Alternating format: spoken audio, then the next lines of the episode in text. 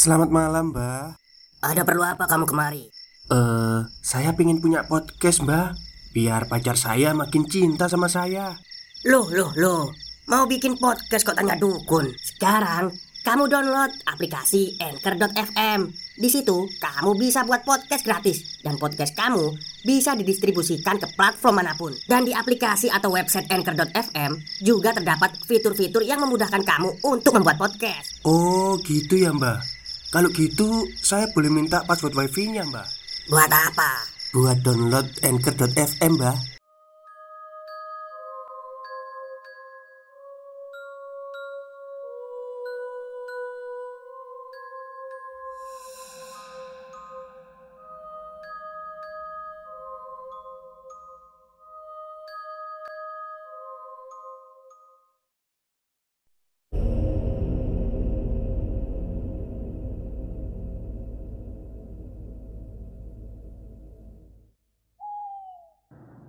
Assalamualaikum warahmatullahi wabarakatuh. Halo semuanya, jumpa lagi dengan saya Chow Sing Sing, kurator dari Podcast Horror Night Story. Halo, apa kabar semuanya? Semoga kalian semua sehat-sehat ya. Dan seperti biasanya pada malam hari ini Saya kembali dan akan membawakan sebuah kisah mistis Untuk kalian semua Kisah mistis kali ini saya datangkan dari tweet twitternya Mas Agil Saputra yang berjudul Orang Ketiga. Jadi nanti ini saya bagi dua part ya Seperti biasa karena panjang. Untuk part keduanya besok. Oke daripada kita berlama-lama Mari kita simak ceritanya. Tahun 1989 di sebuah kecamatan yang terletak sebelah selatan Kabupaten Kendal, Jawa Tengah. Sebut saja Dewo. Di tahun inilah dia menikah dengan Tunjung istrinya. Setelah menikah, dia masih tinggal dengan ibunya dan adiknya Asri. Orang tua Dewo sudah bercerai sejak ia masih duduk di bangku SMP, dan sekarang ayahnya tinggal di Semarang. Mungkin karena alasan itu, setelah menikah, Dewa tetap ingin bersama ibu dan adiknya. Sebenarnya, ayah Dewa berasal dari keluarga priai, tapi kehidupan Dewa sempat mengalami pasang surut. Karena sejak orang tuanya bercerai, hak asuh jelas jatuh pada ibunya, dan Ibunya ini sama sekali tak mau menerima nafkah dari mantan suaminya. Entah kebencian apa yang melatar belakanginya. Ibunya pun mencukupi kebutuhan Dewo dan Asri dengan usaha toko sembako di pasar. Tapi nyatanya, ini semua lebih dari cukup untuk menyekolahkan Dewo dan adiknya hingga lulus SMA. Kembali ke cerita. Setelah menikah, Dewo bekerja sebagai supir truk pasir di depo milik Pak D-nya. Ketika itu, prinsipnya masih sama dengan ibunya. Padahal bisa saja Dewo, istrinya, dan adiknya hidup lebih enak kalau mau menerima. Tapi entah kesalahan masa lalu apa yang dilakukan oleh ayahnya, sehingga mereka benar-benar sebenci itu. Tapi meski begitu, ayah Dewa tak menyerah untuk memberikan kewajibannya, meski selalu ditolak. Dan di setiap penolakan, sang ayah selalu mempunyai kebijaksanaan dengan berkata, "Kalau seandainya suatu hari butuh, ini masukku simpan, punyamu dan adikmu." Tapi Dewa selalu menjawab belum membutuhkannya. Sampai akhirnya satu tahun setelah dia menikah Ibunya mulai sakit stroke dan meninggal. Tinggallah Dewo kini di rumah dengan istri dan Asri adiknya. Ayahnya sempat tiga kali datang ke Kendal. Pertama ketika mantan istrinya meninggal Dan yang kedua datang untuk membicarakan harta hak dari Dewo dan Asri. Tapi Dewo dan adiknya masih tidak mau. Tunjung, istri Dewo, sempat membujuk suaminya untuk menerima saja pemberian itu. Tapi entah masalah apa yang melatar belakanginya, mereka tetap enggan menerima haknya. Sampai akhirnya Selang beberapa bulan, ayahnya datang lagi, namun dengan keadaan yang berbeda. Ia datang dengan didorong menggunakan kursi roda. Nampaknya beliau kena stroke juga, sama dengan mantan istrinya. Sambil diantar oleh adiknya, beliau menangis, memohon agar anaknya bisa menerima haknya yang saat itu sudah diuangkan. Ayahmu ini sudah tua, tolong diterima. Nanti ayah keburu meninggal. Dengan nada yang gagap, ayah Dewa menangis memohon dan meminta untuk kesalahannya di masa lalu. Akhirnya, di sini Dewa dan Asri pun luluh dan mau menerima warisan itu. Suasana haru terjadi ketika mereka berpelukan dan saling memaafkan. Dan seminggu kemudian, sang ayah meninggal. Singkat cerita, ternyata harta warisan yang telah diuangkan itu cukup banyak. Dewa menggunakannya untuk memperbesar kios sembako di pasar yang kini diurus oleh Asri adiknya. Dan sisanya untuk Dewa membuka usaha lain. Berbekal uang itu dan ilmu dari Pak D-nya, Dewo yang dulu hanya seorang supir truk pasir, kini telah membuka depo pasirnya sendiri. Dua tahun berjalan, depo pasirnya semakin berkembang. Berikut juga dengan kios sembako milik adiknya Asri tapi nampaknya kebahagiaannya belum lengkap. Di usia pernikahannya yang sudah menginjak tiga tahun, Dewo dan Tunjung belum juga mempunyai momongan. Tapi meski begitu, hubungannya dengan istri masih harmonis dan baik-baik saja. Dewo di sini masih menyemangati istrinya dengan melakukan hal yang wajar seperti mengikuti program kehamilan, puasa, jamu, dan lain-lain. Sampai akhirnya Dewo mulai menempuh jalan yang tak wajar untuk mempunyai momongan. Secara basic, sejak dulu Dewo ini memang agak suka dengan hal-hal yang berbau mistis dan klinik untuk mendapat tujuannya. Dewo mulai sering tirakat seperti tidur di makam pepunden dan aktivitas kebatinan lainnya. Sampai di suatu ketika, dia bertemu dengan temannya. Sebut saja namanya Tamrin. Setelah itu, mereka berdua pun menjadi akrab dan sering melakukan tirakat bersama. Di sini, Tunjung sang istri dan Asri adiknya sebenarnya tidak suka dengan Tamrin.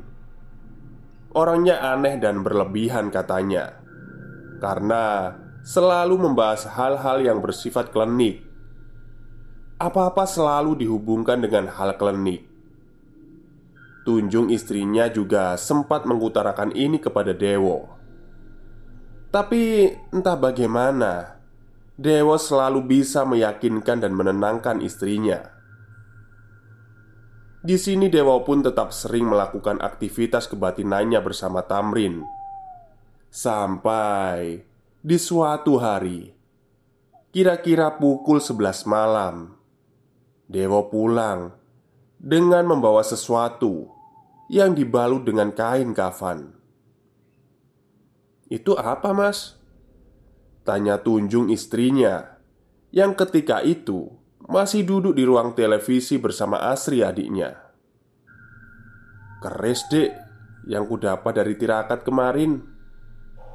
Jawab Dewo dengan muka capek Karena memang sudah satu hari satu malam Dia tidak pulang ke rumah Setelah kemarin dia pamit ingin tirakat bersama Tamrin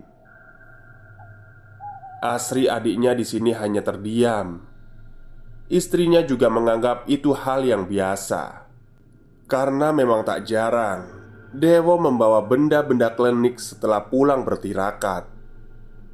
Disimpanlah keris itu oleh Dewo Di lemari khusus tempat barang-barang kliniknya Dan keesokan harinya mereka kembali ke aktivitasnya masing-masing. Pagi itu Dewo nampak buru-buru berangkat ke tempat kerjanya Istri dan adiknya yang tengah berada di meja makan untuk sarapan Nampak tak mempedulikan itu Mungkin pekerjaannya lagi banyak batin mereka berdua. Sampai akhirnya sore hari, Dewo nampak pulang membawa kain sampur tali berwarna kuning. Asri yang baru saja pulang dari pasar bertanya kepada Dewo, "Itu untuk apa lagi sih, Mas?" "Ini sampur sari buat keris yang semalam aku dapat." Jawab Dewo sembari masuk ke kamarnya Jadi katanya Dewo semalam bermimpi didatangi oleh penunggu keris itu Yang di dalam mimpi itu Dia meminta kain sampur kuning Untuk digunakan sebagai kain pembungkusnya Istrinya yang baru muncul dari dapur Juga menanyakan hal yang sama kepada Dewo Dan dijawab juga dengan kata-kata yang kurang lebih sama seperti yang dikatakan kepada adiknya tadi. Hari pun berlalu. Nampaknya keris itu mempunyai tempat tersendiri di hati Dewo. Mulai timbul kebiasaan aneh yang dilakukan oleh Dewo. Dia selalu meletakkan keris itu di bawah bantal tidurnya dan membawanya ke mana pun dia pergi. Setiap malam Dewo selalu mengelus-ngelus keris itu di ruang tamu Sembari sesekali tersenyum sendiri Tunjung istrinya yang mulai merasa aneh Langsung bercerita kepada adik iparnya Dan langsung menegurnya Dengan nada bercanda Kerisnya terus yang dielus-elus. Mbak Tanjung kok nggak dielus-elus? Kesayanganku ini Kata Dewo kepada adiknya Dengan nada tinggi. Mendengar itu Asri pun sempat kaget. Tak biasanya Kakaknya itu begini kepadanya. Asri tak mau ambil pusing. Segera ia masuk ke kamarnya untuk tidur Singkat cerita di tengah malam Asri terbangun. Dia sudah tidak tahan lagi untuk pergi ke kamar mandi. Dengan buru-buru ia berjalan melewati kamar kakaknya. Samar-samar Ia mendengar dua orang mengobrol di dalam kamar kakaknya. Ah, mungkin itu Mas Dewo sama Mbak Tanjung Batin Asri Setelah selesai buang air kecil Asri yang hendak berjalan menuju kamarnya Kembali mendengar suara orang berbincang itu lagi Asri pun bermaksud untuk menyapa kakak dan istrinya malam itu.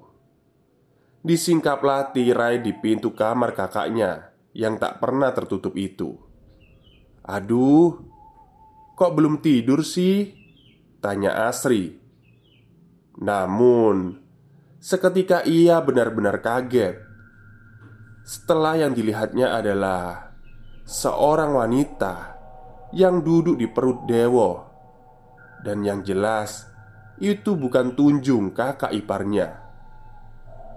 Karena di sini Tunjung terlihat tidur Dengan posisi membelakangi Dewo Asri terpaku Tak bisa bergerak melihat itu. Bahkan Melepaskan genggaman tangannya yang tengah menyingkap tirai pun ia tak sanggup Asri mencoba memalingkan matanya ke arah lain di sini, Asri melihat mata kakak iparnya yang ternyata terbuka. Nampaknya Tunjung tidak tidur. Mereka berdua sempat saling menatap sebelum penglihatan Asri mulai kembali ke Dewo. Di sini ternyata Dewo tampak sedang mengobrol dengan sosok wanita yang tengah duduk di perutnya itu. Seakan tak mempedulikan Asri yang separuh badannya berada di ambang pintu kamarnya. Tubuh Asri masih mematung tak bisa bergerak. Pandangannya kini hanya tertuju pada sosok itu. Sampai akhirnya Sosok wanita itu menoleh perlahan ke arah Asri. Dia semakin tak bisa bergerak, apalagi berteriak, ketika melihat wajah dari sosok itu. Wanita yang entah siapa itu tampak tersenyum tipis ke arah Asri. Di sinilah Asri yang ketakutan bisa bergerak dan berlari. Menurut kesaksian Asri, Sosok wanita itu wujudnya tidak menyeramkan. Meski mukanya pucat Namun sangatlah cantik kata Asri. Kulitnya kuning sawo matang. Tentunya terlihat begitu jelas karena lampu kamar kakaknya juga menyala. Asri terlihat sangat ketakutan waktu itu.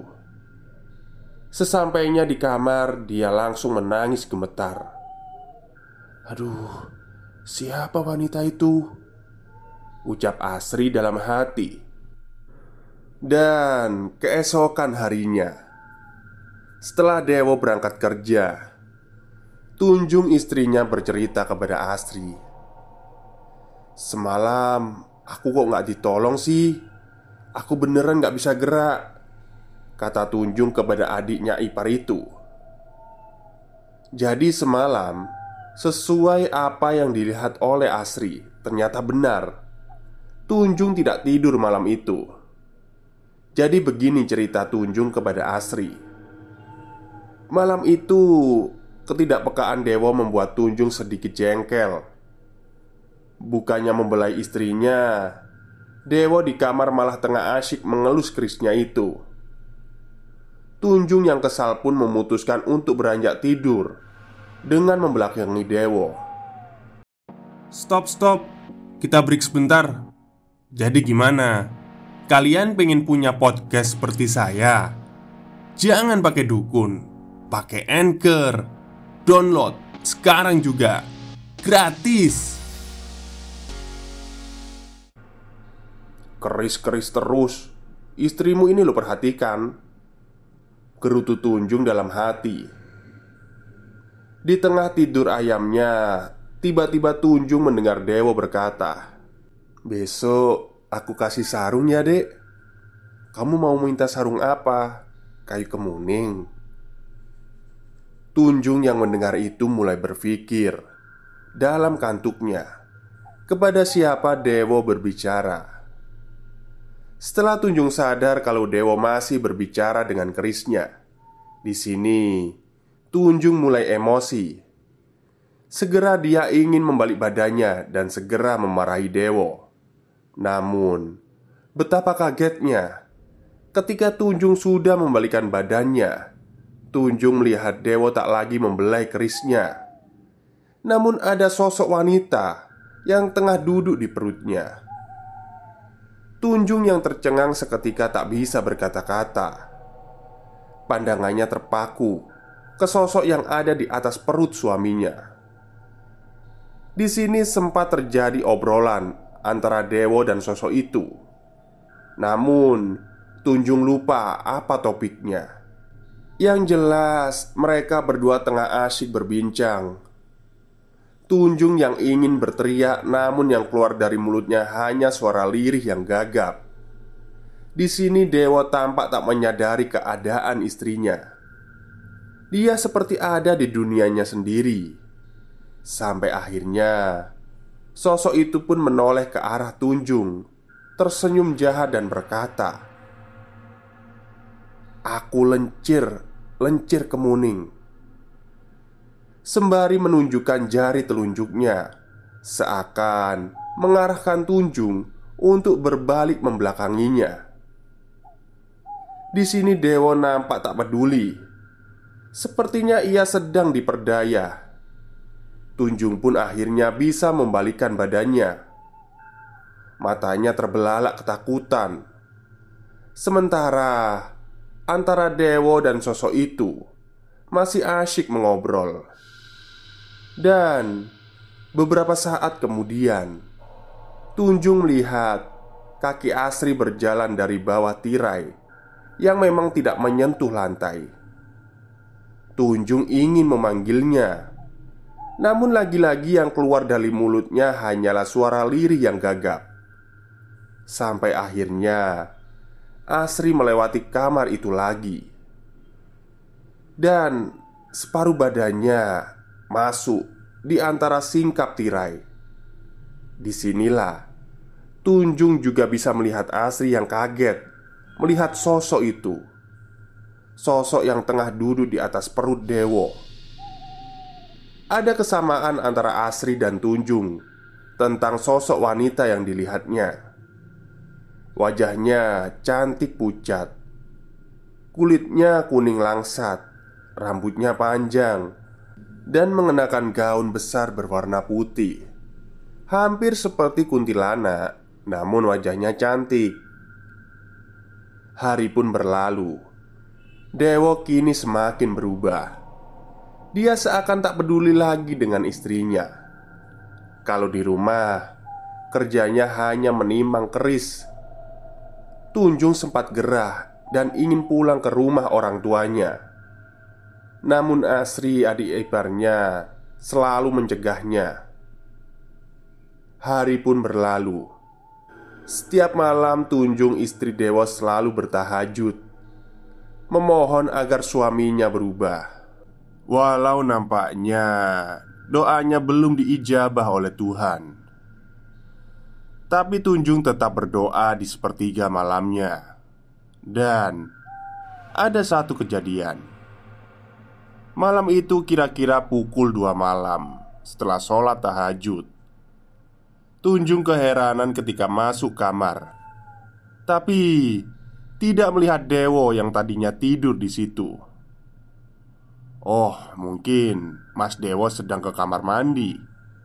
Batin Tunjung kala itu. Ia pun rebahan di kamarnya Sembari melamun memikirkan rumah tangganya. Beberapa lama kemudian Kok Mas Dewo belum datang juga ya? batin Tunjung. Dia mulai resah dan mencoba keluar dari kamarnya. Dia berjalan menuju ruang tamu dan benar, suaminya tengah duduk di sana dan lagi-lagi sedang membelai kerisnya. Tunjung yang kesal mencoba untuk menghela nafas panjang sambil berjalan kembali menuju kamarnya. Namun, Selang beberapa langkah Terdengar suara Dewo yang bernyanyi bergumam Dengan nada khas Jawa. Di sini tentunya Tunjung merasa semakin jengah. Namun Dia mencoba untuk tidak mempedulikannya. Dia berjalan lagi menuju kamarnya. Namun Seketika langkahnya terhenti. Ketika ada suara yang menyambut nyanyian si Dewo. Suara perempuan.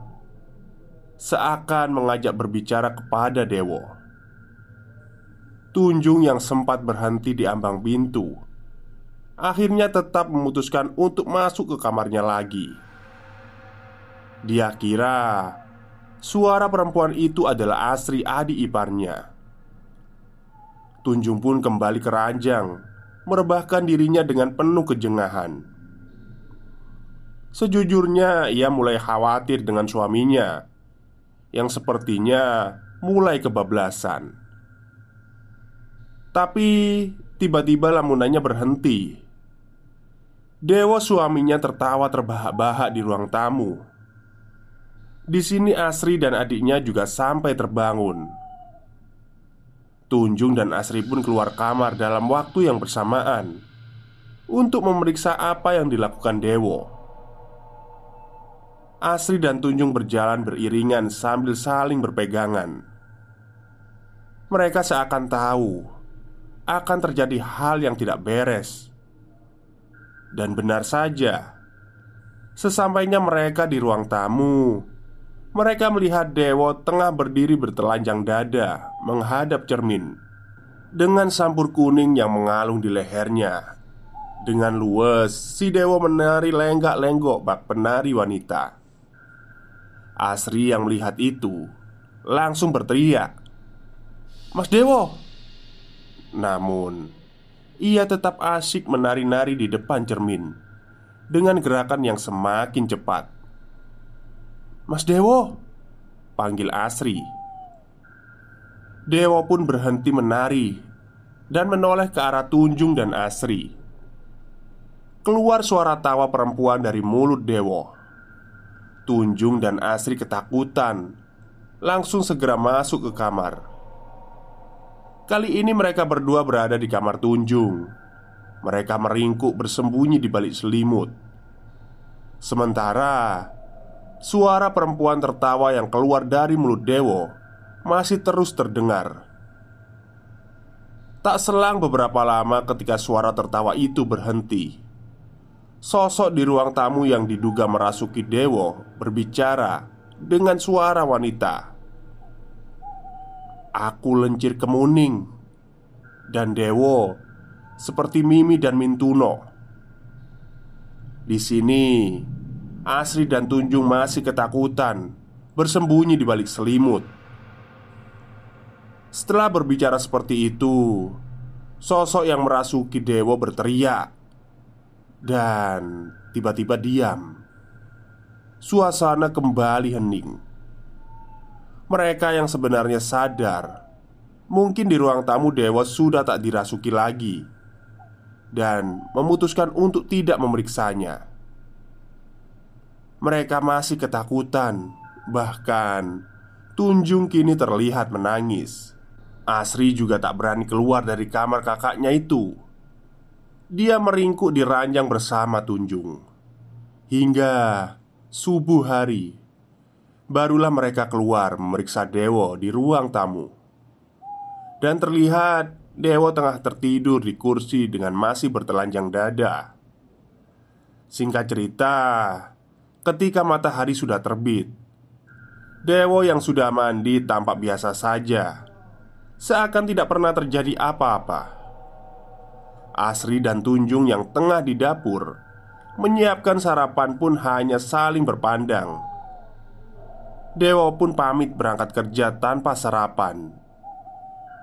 Asri dan Tunjung di rumah mulai berbincang Tentang kejadian semalam.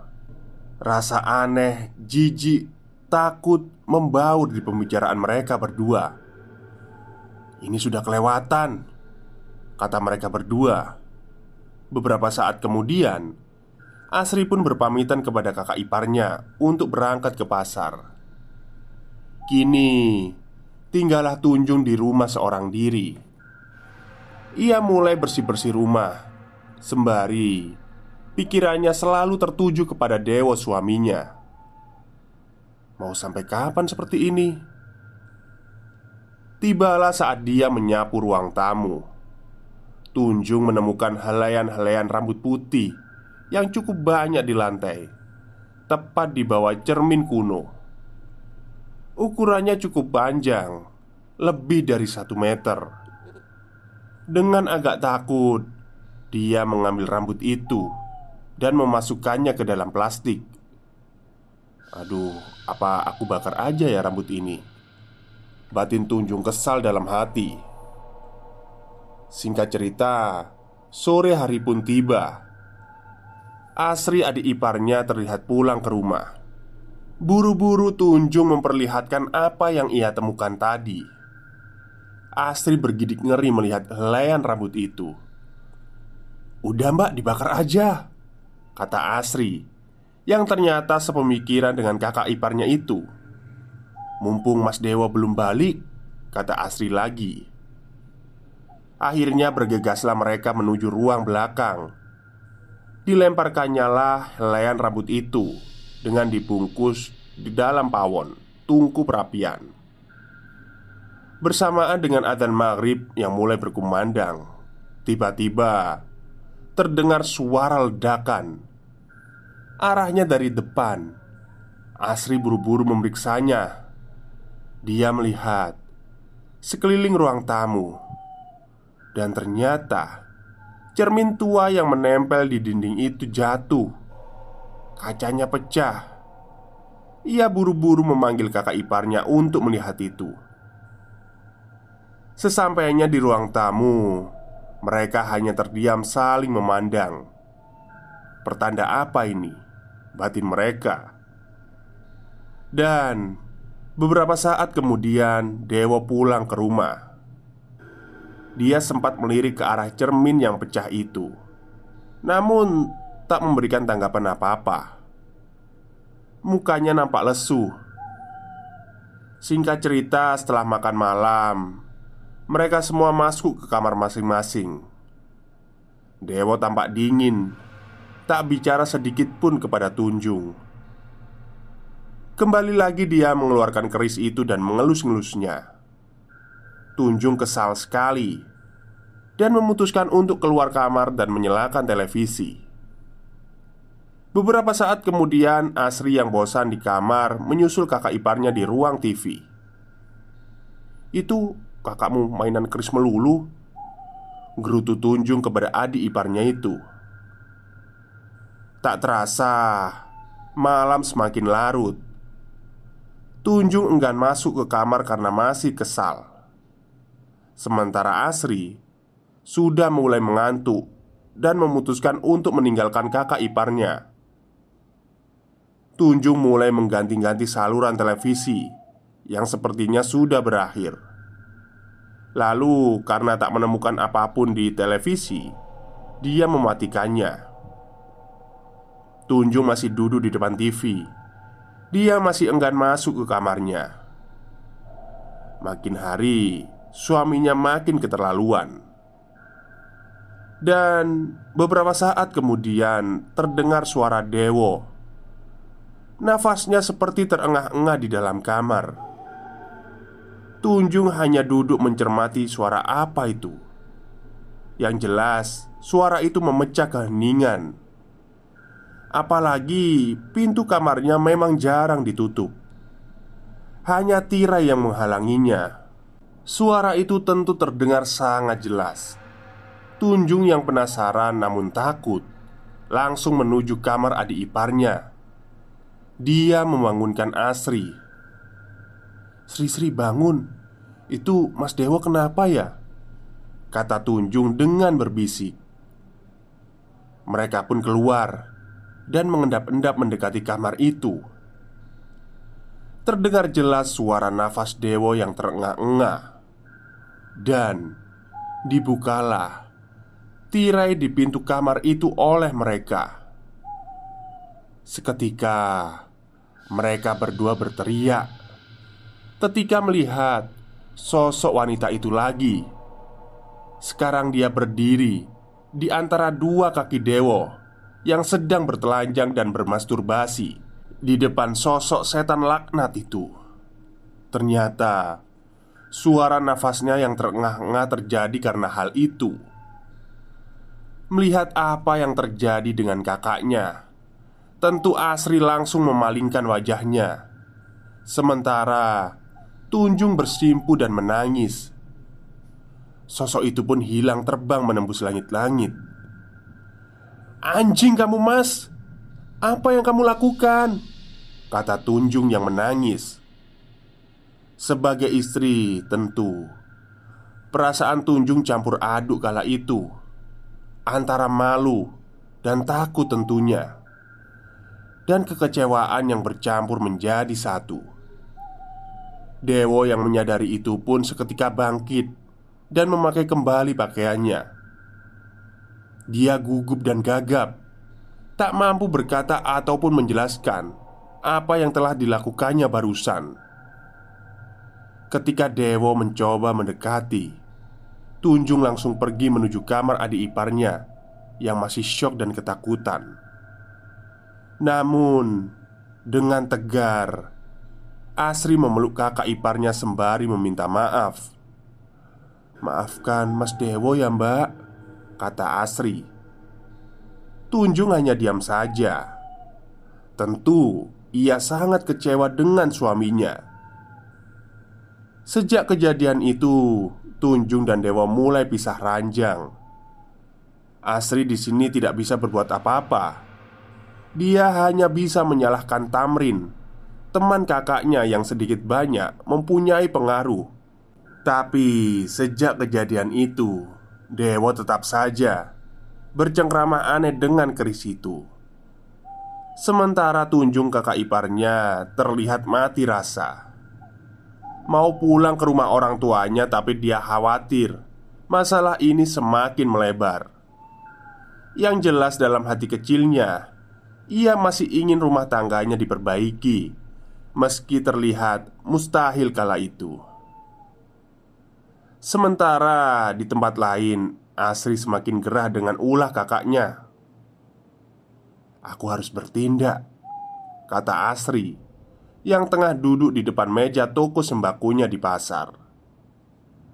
Asri menitipkan tokonya ke salah satu pegawainya.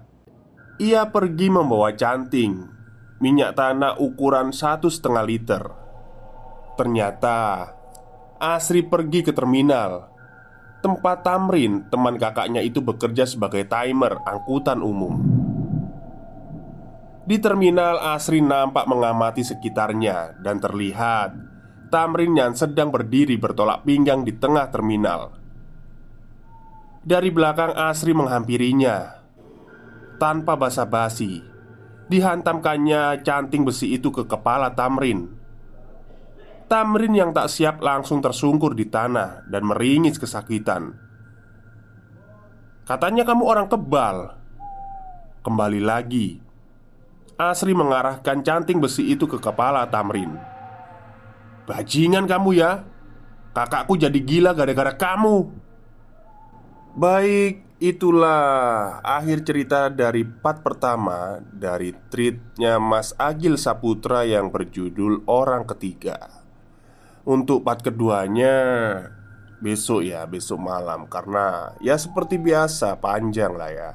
Jadi saya harus membaginya menjadi dua part.